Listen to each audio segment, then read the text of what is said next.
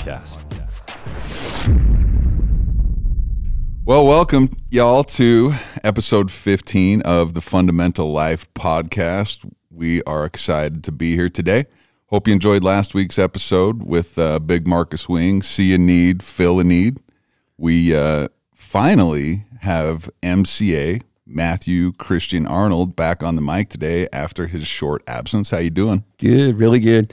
In fact, it's uh, I thought it was fitting that it was find a need or uh, yeah, fill a need, See a need, see fill a need, need. fill a need, and because we had a need and we needed someone else on the mic. Yes, because I was like deuces. I had to I had to bounce out real uh, right quick, and so Marcus saw a need. He filled the need. Yeah, so I, I give it up to him. He stepped in, filled that need. He's got a he's rocking a sweet mustache today. Um, I just cut my beard. You have a long beard. You've been growing for a little while. Do you do you ever think about shaving it? Just when I eat tacos, Why is that? because when you eat a taco, you tend to tilt your head to the left or the right, you know, so you can get that taco in there. And my mustache like has Mustache. Get yeah, it right. It gets it gets fairly long, and so when I tilt my head, it falls into my mouth, Mm. and then I'm chewing on my mustache mustachio hair um, while I'm eating a taco. So I can see how that'd be a problem. so I had to give up tacos. So now when my wife has taco night, um, I do taco salad. I break it up, and put it in a bowl, and eat it with a fork. Yeah, as you should. Yeah. Yeah, So, I, I saw a problem, fixed a problem. Yeah. there you go. I shaved mine. I woke up. I just like I was saying before we got on the mic, and uh, I just had bed beard. For those who have had facial hair, you know what I'm talking about. And you wake up and it's like stuck to the side of your head the wrong direction, and you look in the mirror and you're like, "What in the hell am I doing?" Usually you just shower it out, but I just grabbed the clippers and cut her down. There you go. It's uh, I can't say that I that I don't miss it though. You know, it's been chilly out, and it does keep my my little baby face warm. Yeah, but let's be honest, you can grow it back in like seriously like 45 minutes. Yeah, but it's like four colors. I got gray, brown, blonde. I got some, like it's it's yeah. It's not. Uh, I don't look great with the beard, but whatever, just for men, baby. just for men. That's right. That's right. So I'm. Uh, we talked about uh, what we were going to address today. I'm. I'm excited to hear a couple of these uh, stories that we're going to share. Oh yeah. So as we get into this and talk about some of our experiences in lending for the last 20 years, um, I, I'll, I think everybody will find these uh, interesting and uh, and enjoy them. So I want to let me, let me hit you first. So simple question, and you probably don't even have to think about it. What is the craziest, most insane loan that you've ever done or worked on? Like in the last 20, what, 23, 23 years we've been doing this? hmm Almost 24. We've seen some stuff, dude. Yeah, we have. We've seen some interesting stuff, but what is the uh, what's the craziest kind of file or transaction that you've been a part of? And maybe maybe you've got several, but to share one of those with us if you can. Um. So give us some backstory, some context too. okay. So I get I I have multiple referral sources. You know, CPAs, um, financial planners, different people like that. That you know when they when they look at people's books, they're like, oh yeah, call Matt. You need to lower your rate, or you he'll get you taken care of. And um, I do a lot of work with uh, a guy named John Ang. You know, he does all my finances, has for years. I trust him. He's just a great dude. Financial planner. Exactly. hmm He he financially plans my life. You know, not not that He like fills your needs. yeah, that's right. I, I told him I'm like here's here's the deal. My goal is to make money, or and you need to make that happen while I try to lose it. So it's like whoever wins, you know. That's and that's where he's good at. It's like my my family physician. I told him I'm. I, I'm gonna try not to die, but you got to keep me alive, and I'm gonna try to kill myself. Okay, so nice You're, balance you're, there. pull, you're pulling against each other. Exactly. So anyway, John, he called me up and he's like, Hey man, I got this client. They just applied for some life insurance and they would like um, to look at their mortgage because I think they can save some money. And I was like, cool, no worries, man. So I called them up, took an application over the phone, and set up a time for them to come into the office. They wanted to sit down with me. So they came in, um, and the only time they could meet was Friday night, Friday afternoon at 4:30. Now this was, oh, geez, like ten years Yeah, we ago. didn't. I know. I know what story you're going to tell now. We didn't work Friday afternoons. Never. Friday afternoons were like, We're like Dennis. We don't- we ain't working on Friday afternoon. Come on. man, one o'clock. is like, phew. Yeah, deuces. And so I sat here at the office all by myself for like three hours, just waiting for these people to show up. And they did. And when they showed up, we sat down and I went through the whole application. And one of the very first things they asked me is they said, Hey, we're not going to do this life insurance policy. So can we still do a refinance? And I was like, Yeah, yeah, no worries. Um, and so we went through the, everything. They signed all their disclosures. They gave me all their documents, and uh, they were here till about five thirty. And uh, I remember that night very, very vividly because two of our employees showed back up the office before I was done with the appointment, and they were just hammered drunk and like stumbling around, like being loud and boisterous. And I'm trying to do this appointment. I'm like, "Hey, bro, keep it down," you know.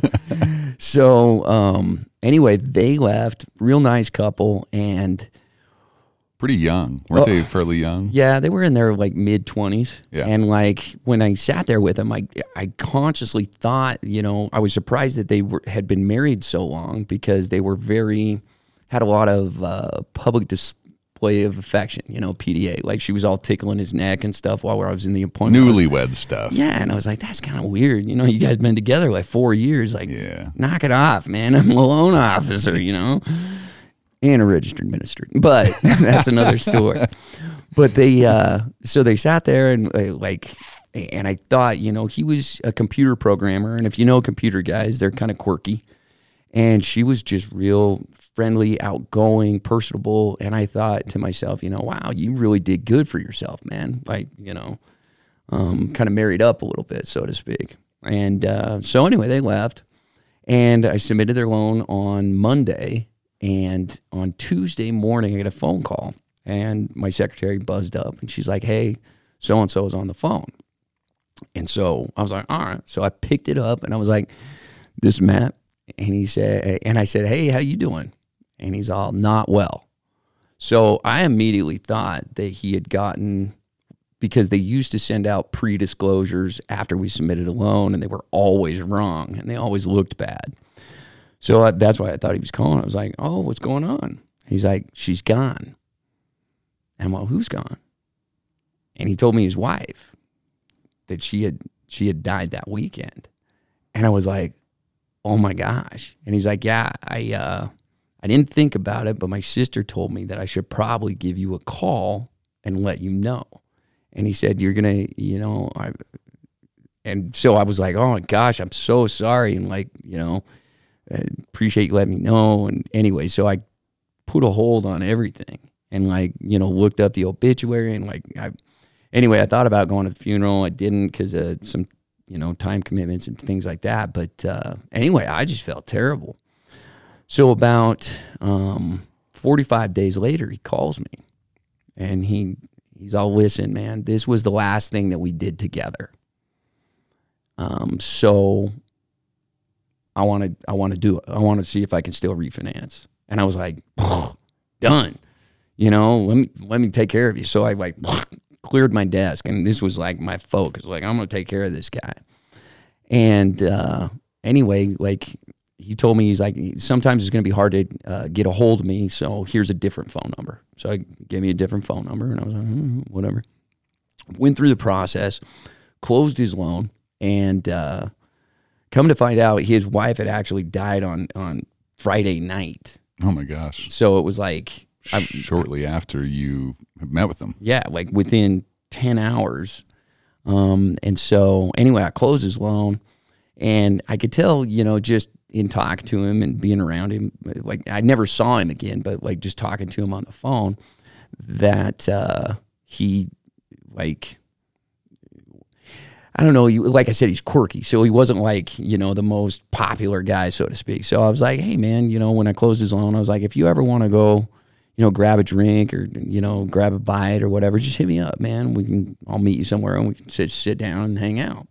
So he's like, man, I really, I'd really like that, you know, and you know, I'll hit you back. So we closed his loan, and a week later, he called me up and he's like, hey man, you want to get together for dinner?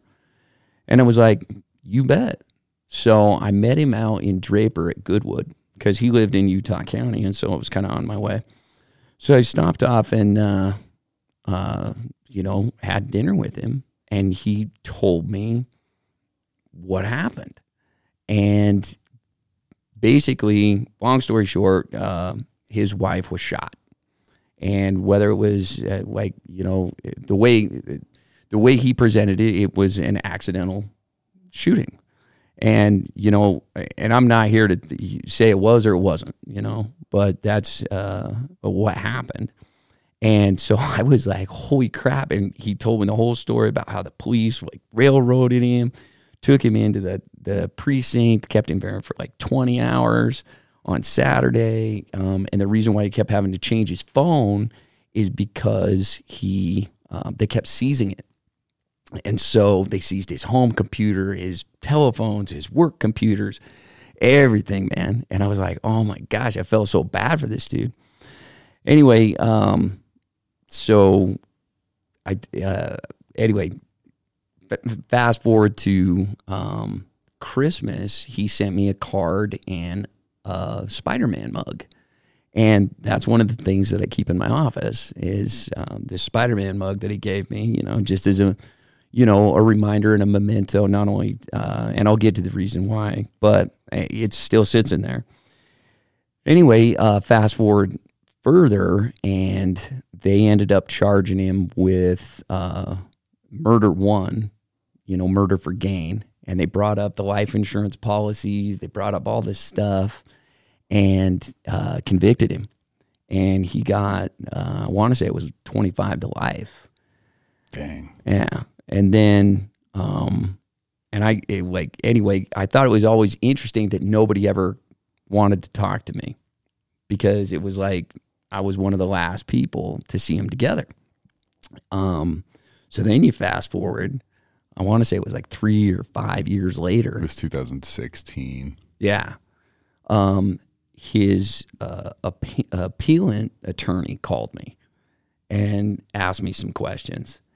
And so I talked to him for quite some time and followed up with him and gave him a bunch of documentation and different things like that. Anyway, uh, they ended up going through and overturning the conviction and releasing him. And so he's uh, he's now a free man, and rightfully so. Was tried, and you know they they found that uh, there was a lot of uh, mistakes in the investigation and so on and such forth. And so, anyway, it's one of those things that mug stays in my office to remind me number one, you never judge anybody until you get a whole story. You never, like, uh, you know, always trust like what the media says or anything like that. So it's uh, just one of those little reminders that I keep in there to when I look at it, it makes me think of him and uh, and really just I have good feelings towards him because he was always really nice to me and you know honest and upfront and different things. And I think he kind of got. Uh, I really do believe he got railroaded. And uh, anyway, so yeah, Dude, that story is banana. I've heard it probably. I've heard it a handful of times. It's been ten years. Was this in 2010? Uh, yeah, uh-huh. or 11 ish. Oh, let's see. So yeah, 2011 is when it happened. That story is bananas, dude. Yeah. that story is crazy.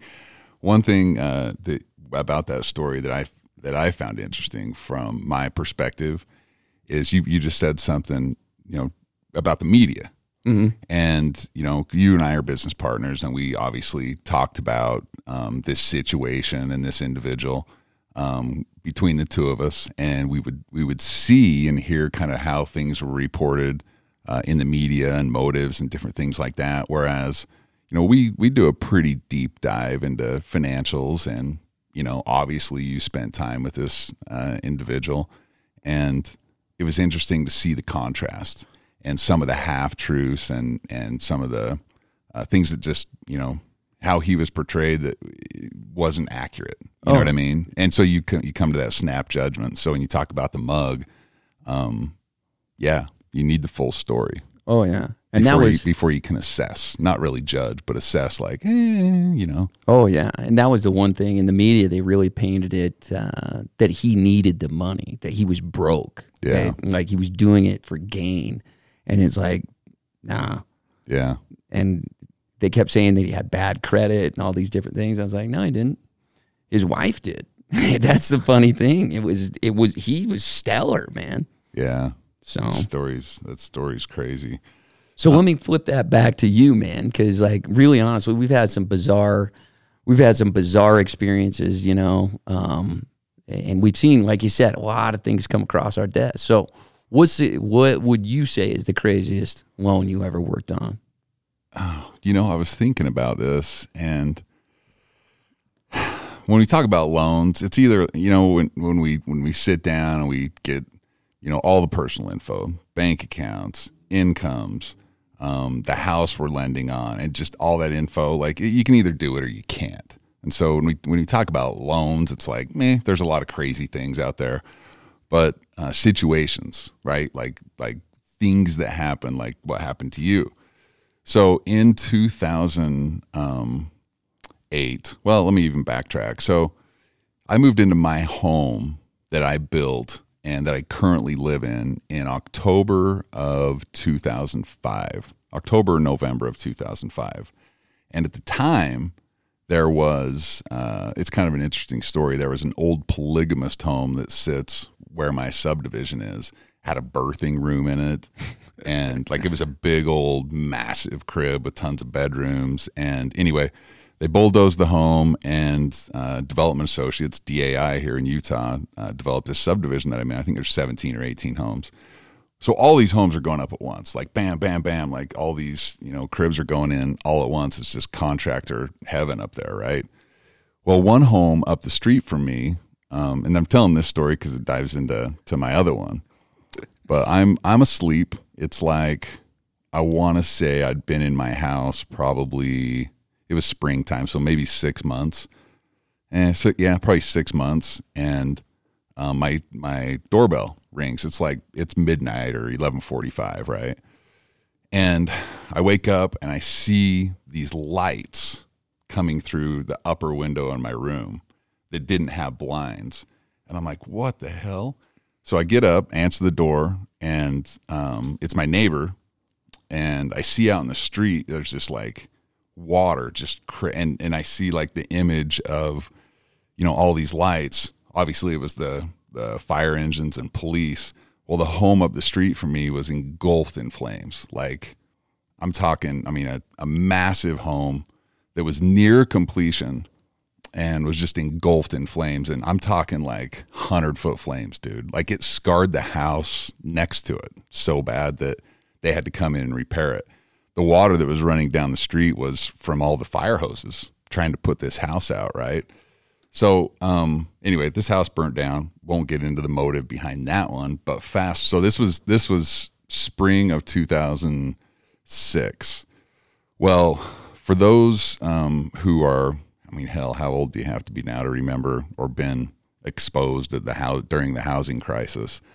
But in 2007, um, as a company, we did a ton of uh, build jobs. Like that was kind of our bread and butter was construction loans, and we'd come and do the long term. And there was building going on like crazy, kind of like right now, actually, like very similar to right now. Like people have that FOMO, fear of missing out, and they would uh, they were just building as fast as they could, whether they could afford it or not. It was just like a frenzy. And so in 2007, super busy. 2008 rolled around, and um, everything kind of came to a screeching halt. Started in t- late 2007 a little bit, but 2008 it was like, you know, skirt, like everything just like stopped.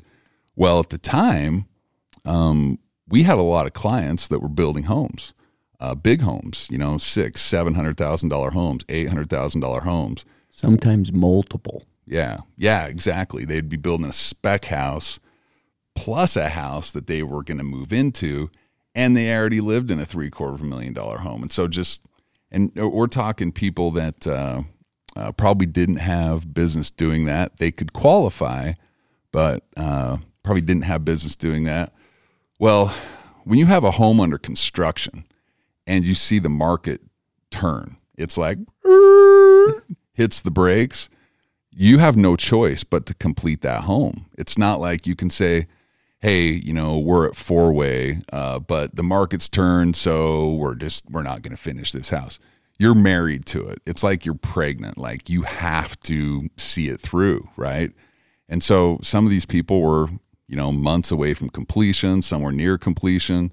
Um, well, one particular client of mine, um, who I had done a previous loan for, uh, had a home that was near completion and the market was going down. And what would happen is when we would come in to do the permanent financing and go to get an appraisal on these homes, oftentimes because the market had stopped and values were starting to decline because people were unloading their homes for whatever they could get out of them, right? Well, this particular uh, individual, um, I got his his permanent financing done. It was a nightmare. Like the home, it barely appraised as I recall, he was even short to pay off his construction loan and had to juggle some things just so I could get it over the finish line. And it was almost like a race at that time. Like, we got to get this thing done now, man. The market is is going down, and so getting that permanent financing in, we were putting in long days. You remember, mm-hmm. super long days. Well, we closed on this home. Um, I remember because there was a lender by the name of Taylor Bean and Whitaker. And I mean, these were back when we were doing a lot of business with countrywide home loans. And Taylor Bean and Whitaker was a, a, a really good lender at the time. Since went out of business August of 2008, RIP, August 3rd, 2008 to be exact. Well, anyway, we closed the loan, um, just like any other loan, like pfft, close, fund, record, done. Well, I want to say it was 48 hours, maybe slightly less from when we closed. Um, the house burned down. And uh, he was not moved in, didn't live in it. And uh, there was a lot of suspicion about how said house burned down. Um, I think it was the final resolve was that uh, he was broke. No, I mean, the final resolve was it was a gas leak um, from, uh, I want to say like the stove that was put in or something like that. But interestingly, a lot of homes burnt down in 2008 shortly after construction was completed, even some that were in construction. Uh, probably more so in 2008 than the last 12 years combined. And so you kind of scratch your head and you're like, hmm, uh, and I re- if I remember, I don't have a great memory, so this story is going to be butchered a little bit. There was something with the insurance that we put in place, and I can't remember what it was, but uh, there was something uh, interesting or unique or or a question about the insurance. Um, they, like they wanted to make sure that it was insured mm-hmm.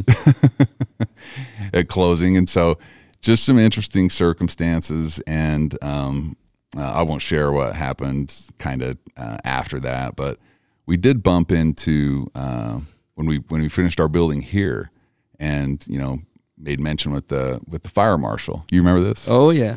And uh, that was that that particular one was still uh, under investigation, is how they put it. So crazy, but you know, you know, like if someone burns their home down, um, I think it's I think it's pretty tough I think it's pretty tough for him to prove. I don't know. I'm not a fire investigator. I'm just yeah. I'm guessing. Well, and that's now now you're giving everybody an idea, but why? Because we're because there's a building frenzy right now. Yeah, right. So if you own a Class A commercial. uh, yeah, I'm I'm joking because uh, Class A commercial just burnt down up the street from us here. It did. Yeah, I didn't see that. Which the one right next to Wendy's. Um, oh, you told me about it. Yeah, yeah, that's right. That thing is like smoked, man. I couldn't yeah. believe it. So happened on a Sunday afternoon. That's crazy. Yeah. So eh, you know, thinking about mortgage and like that's the reason why you know this got brought up is uh, people ask me sometimes the craziest stuff that happens in mortgage, and that's why you know picking out a couple different stories. Um, one thing uh, I would like to mention that that people don't necessarily understand or appreciate about what we do is I'll tell a lot of clients, listen, let me stress for you. Yeah. And we've talked about this. I'm going to, you guys go pick out cur- new curtains or bath mats or whatever. I'm going to, I'm going to handle the stress. Well, it, it brings me to something that just happened because back you talk about it in 2008 and working long hours and trying to like drill it uh, because we had to get these closed before lenders either a went out of business or b decided they weren't going to do the loans anymore and uh, I mean, we had no no rhyme or reason on that type of stuff. When, uh, who was it? It was Pacific. Like they they allowed loans to close, and then they just didn't fund them. They're Oh, like, yeah. yeah. we're not going to fund these, and we're like, what? What? Pacific Union. No. I- Anyway, um, I want to say Pacific Rim, but that's my kid's favorite movie. Yeah. So anyway, but uh, when the pandemic hit, Mm. um, I had a loan for somebody that was building a big house, and it had gone. This house had been under construction for quite some time, and I was done.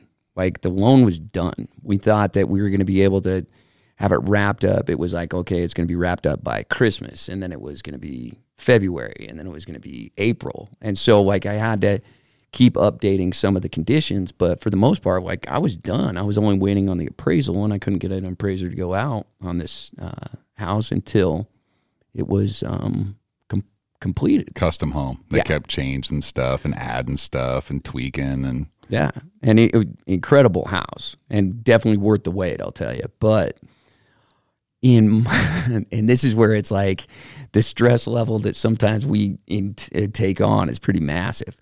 So um, I had it priced out, and it was priced out amazing. You know, in uh, end of February, it was like I want to say it was like three and a half percent on a jumbo loan, and it was uh, covering all of his closing costs, everything. It was like a free loan, and um, well, March seventeenth hit, and then everything went to hell in a handbasket. Rudy, damn Rudy Gobert. Dude, shut it down. Best Ru- defense player ever, dude. Shut down the entire NBA. Rudy Gobert, bro. Oh man. That sucker. Yeah. I'm sitting here touching the microphone right now in his honor. But uh um That was so funny. No, like he just was touching everything. I don't have cold. That I'm night not test scared. positive. Shut the damn NBA down. Rudy. anyway, so um I came in and somebody walked in my office and they're like, "Hey, have you have you looked at jumbo pricing?" And I was like, "No, why?" I'm like, "It's not that bad." It's like, dude, I checked it like yesterday. And so I pulled it up, and now all of a sudden, three and a half wasn't paying anything; it was costing. And over the course of the next three weeks, I watched it go from giving a credit to costing till it came to the point where it was a 10 point cost to buy down to three and a half percent. So to give you an idea on a million dollar loan, that's a hundred thousand dollars that he'd have to pay just to get a mortgage. Yeah. And I was like, what am I to do? you know, and so like, and then come the 1st of April, they just took jumbo completely off the table. And so then they took home equity lines off the table. So then you couldn't match match them up. You couldn't like couple it with anything. Anyway, so the home ended up getting finished. Um, a I want to say it was about six months later, five six months later, and luckily, and thank goodness that it took that extra time to finish out because by the time it got done, they had brought back home equity lines, and I was able to put a home equity line, stack it with a first, and be able to pay off his uh, construction loan up to 1.1 million. The the craziest part about that as well is when the when the home equity lines came back, they bumped all of the um, uh, FICO requirements, and he was short on his credit score. So then we had to do like you know credit uh, bureau updates and different things like that to get his credit score up. And then when the home equity line company pulled it, it- one of the bureaus had dropped significantly for no reason, no rhyme or reason. So then we had to fix that. And so, like, I did not know if he was going to have a loan until about a week and a half before we closed. And it was like, there was just sheer terror, like, for, you know, weeks. Yeah, super uh, stressful. Oh, and there was, you know, during that time, uh, I mean, hell, this was barely March of last year. They, there was that those those same like sensory feelings that that we had in 2008, and frank, thankfully, it didn't like last for extremely long, right? But um, man, it was like I felt this feeling before, and just kind of crawl in your hole and like. Oh shit! Not again. Oh, dude, serious PTSD, like hardcore, man. I'm like, oh my gosh, what am I gonna do? Yeah, it was crazy. So, um, what about uh, have you had any crazy loans? And maybe you don't. Maybe nothing comes to mind. But any like really just bananas uh, loans that you've that you've worked on, like files or anything? Can you did any come to mind? I was just thinking, like, and I don't know if you have any. Um, the only one that comes to mind is back in 2007 when everybody was, uh, you know, rolling deep and stated income, and anybody could get a loan. And I had a kid come in that worked for Domino's Pizza, and his old lady was a stripper, and they wanted to buy themselves like a four hundred thousand dollar home. And I told them, you know, I could get you finance, but I'm not going to because this is one of those things where it's like, yeah, you, you know, probably shouldn't shouldn't write this one. you Yeah, know? it's it, the evolution of what is available. When I started in, did I start in 99? 99, 99? 99. 99. When I started in 99, um, there was what's called a uh, 125. And what a 125 was, and it, if, if anyone remembers this, shoot me an email because Dan Marino was one of the uh, spokesperson, spokespeople for this program. And what a 125 and even a 150, what that allowed you to do is go to exactly what it says 125% of the value of your home and you kind of scratch your head and you're like, well, why the hell would anyone do that? Well, First Plus Financial, Planners Bank, there were several banks that were jumping on that bandwagon because um, they wanted to lend money. Home values were going up. It was like a win win, right? The money store. Yeah, the money store. People would move into their houses, um, do 100% financing. The day after they uh, closed, they would pull a 125 and access their equity. And, you know, everybody said, hell, I'm doing home improvements. Bro, you just bought a new Malibu and you bought your wife a new Escalade. We know where the money's going. And it's interesting that we that those were available, you know, and they were popular and um, that that train kind of ran its course. And then we had uh, the NegAm loans come into place, where you could actually negatively amortize your loan. Makes total sense. Yeah, it makes total sense. I mean, you know you're never going to pay off your house. Why why try to pay it off? Just neg him. There's NegAm. Yeah, let let the balance grow. we sat in. A, do you remember? Uh, uh, we you and I sat in a in a meeting in like 2003 or 2004, and they were pushing NegAms, pushing NegAms, and the guys like, if you're not doing NegAms, these pick a pays, you will be out of business in less than a year. and I looked over at Matt and I was like, uh, well, shit, I guess we're going to be out of business. anyway, like you know, it, just the evolution of all these different programs. Macquarie. Macquarie, Yeah. yeah. That's who First was. mortgage HELOCs. Mm-hmm. Yeah, there was just crazy stuff, and then you know, 2008, and then everything got super conservative, and now we're kind of you know, I think lending is is pretty responsible. Um, I would argue that they even need to open it up for. Uh, a lot of our self-employed borrowers that kind of get put through the ringer, particularly right now, Brutal. yeah, it's just oh, I feel bad. We have to we have to collect what we have to collect, but I always preface it with there's a lot of stuff I'm going to need and you're probably going to hate me after I ask for all of it, but I need this to get your loan done. And most people are understanding, but um, self-employed people get get put through the ringer right now. the thing that sucks with that just uh, sidebar is um, I closed. I, I have a client who's self-employed and he owns multiple investment properties. So I just closed a loan for him in January. And they just changed the guidelines on self employment and what they want February 1st. So now all of the previous documentation, he wants to refi two other investment properties. I had to go back to him and be like, look, bro, I'm really sorry. Everything you got me is now useless. I need this, this, this, and this. And it's just like, ugh. Yeah, it's it has been a wild ride for those self-employed clients. Um, anything else you want to touch on? on like, I mean, we've got a lot of stories, but some of them might be like, me. People just like they hit the stop button and move on to the next, you know, podcast. There's a, uh, I mean, there's a lot of, a lot of different, there are different things that are rolling through my head, but I just don't know how many of them are super interesting. oh man. Um, well, maybe next time we talk about like when we opened, got sued, and like that whole history. That'd be funny. yeah. So to to kind of wrap up, I don't know how long we've been on, but to wrap up, Forty minutes. Um, uh, I want to kind of because we hit on the state of the state what two months ago. It's been since we talked about uh, kind of how many homes are on the market, what sales are like, uh, what areas of the country, what areas of the state are growing. But a lot of a lot of things have changed in the last sixty days.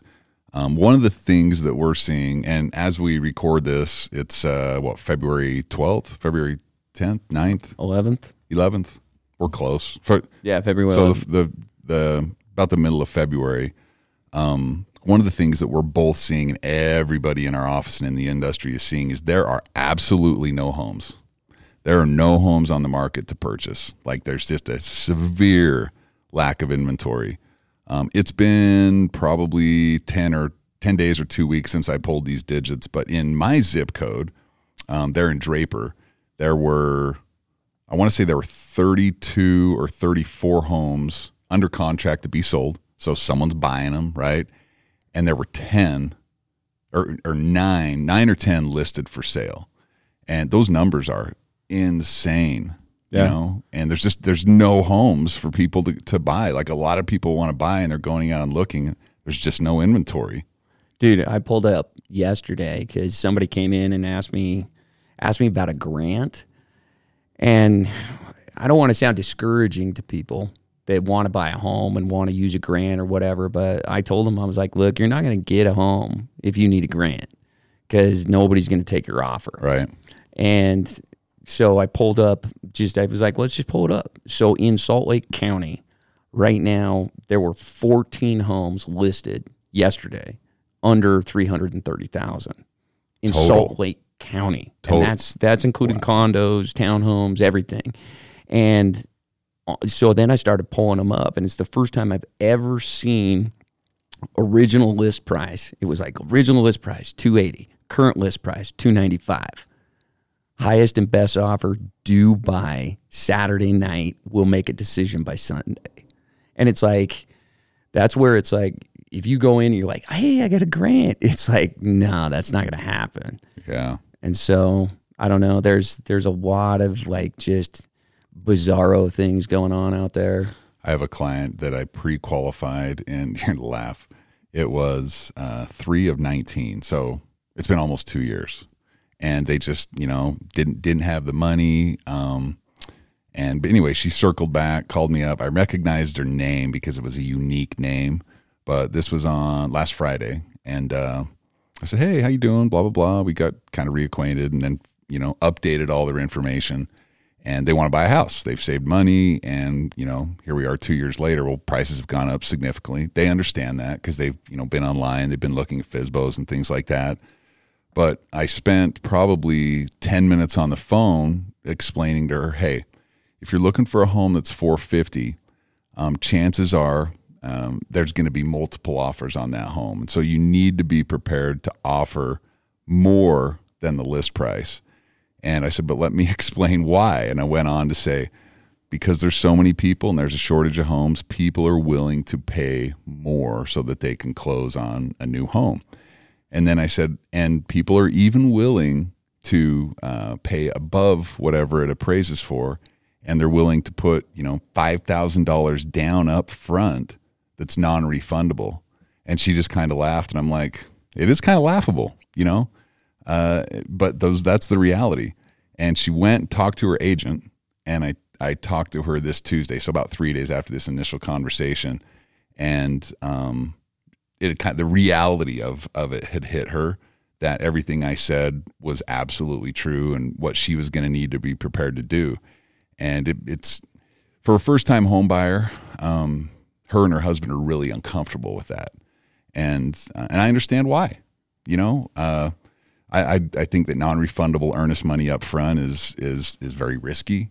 Um, and it's it's almost to a point of being silly and paying above and beyond appraised value is I I don't know. It just is uncomfortable I guess is the best way of putting it. But these are the realities of what we're seeing in, in February of 2021 and it's unique to my time uh, of two decades in in this career.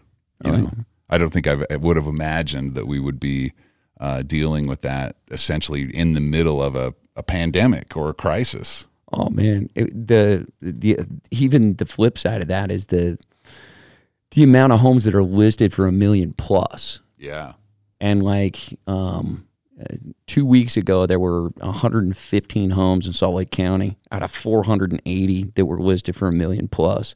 What's that number again? Say that number again. there were 115 that were listed for a million plus out of 480 homes listed on the market. Wow.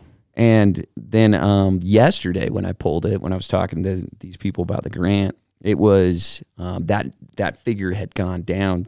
Um, there's right now, I want to say there was 75 homes uh, listed above a million, but there were hundred that were listed above 950.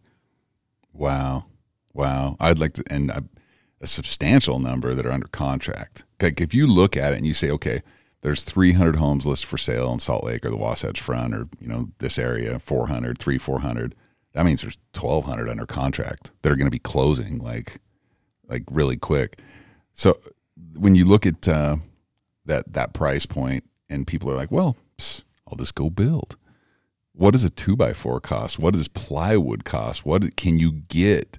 Drywall, like what does concrete cost?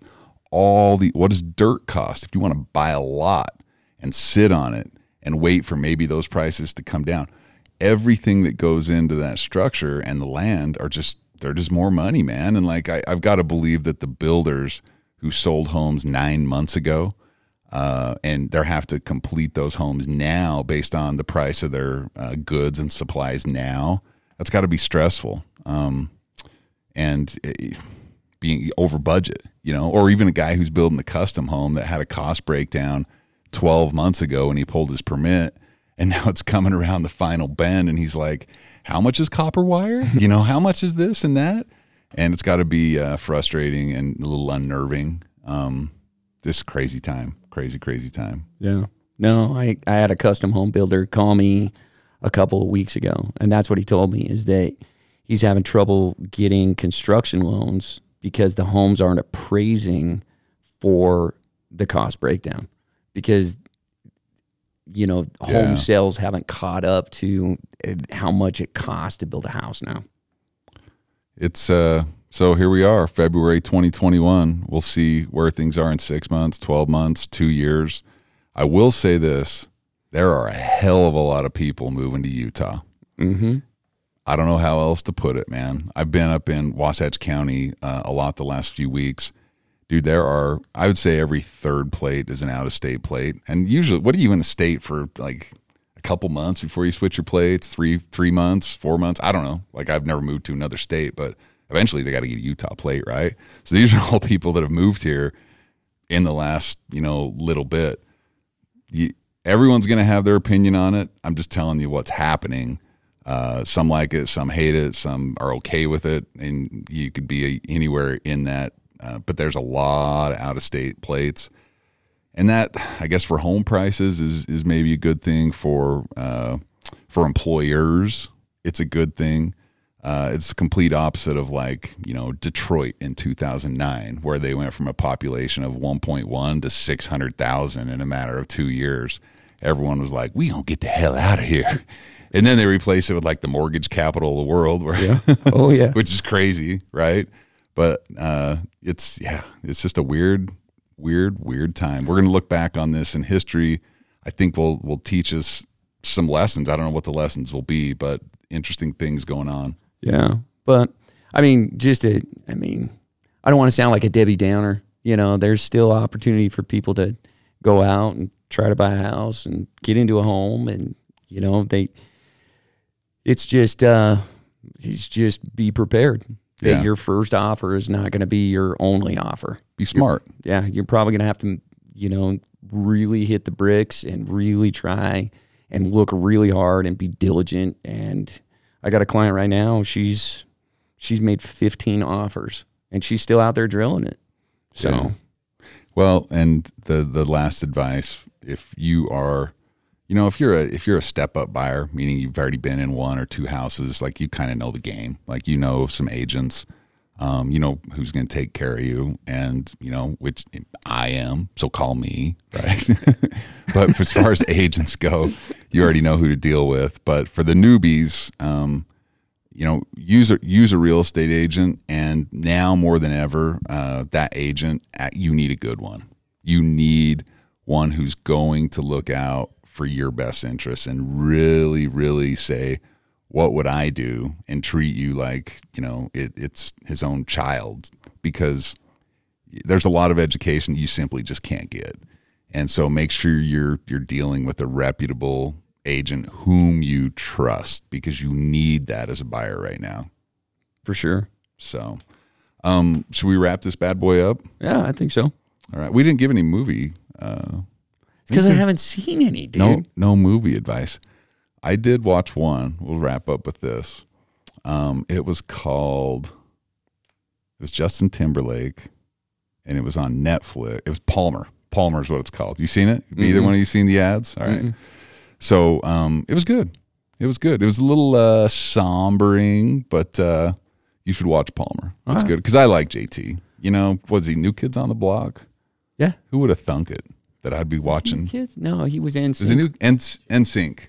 NSYNC. Justin Timberlake. Yeah. NSYNC. Yeah. I'm a big NSYNC fan. Oh yeah. All right. Well, I appreciate everyone listening. We appre- appreciate everyone listening. Marcus, thanks for hosting this for us every week and taking such good care of us. Um, if you haven't listened to uh, Marcus's podcast, go listen to that. But more importantly, you should rate ours. So click below and uh, rate, subscribe, and share this. I'm amazed uh, every week. Uh, people hit me up, shoot me a text or an Instagram message or whatever, and it's it's cool to see that uh, people are listening and enjoying it. So um, please subscribe, share, and uh, we will catch you on the next episode of the Fundamental Life podcast. Bye.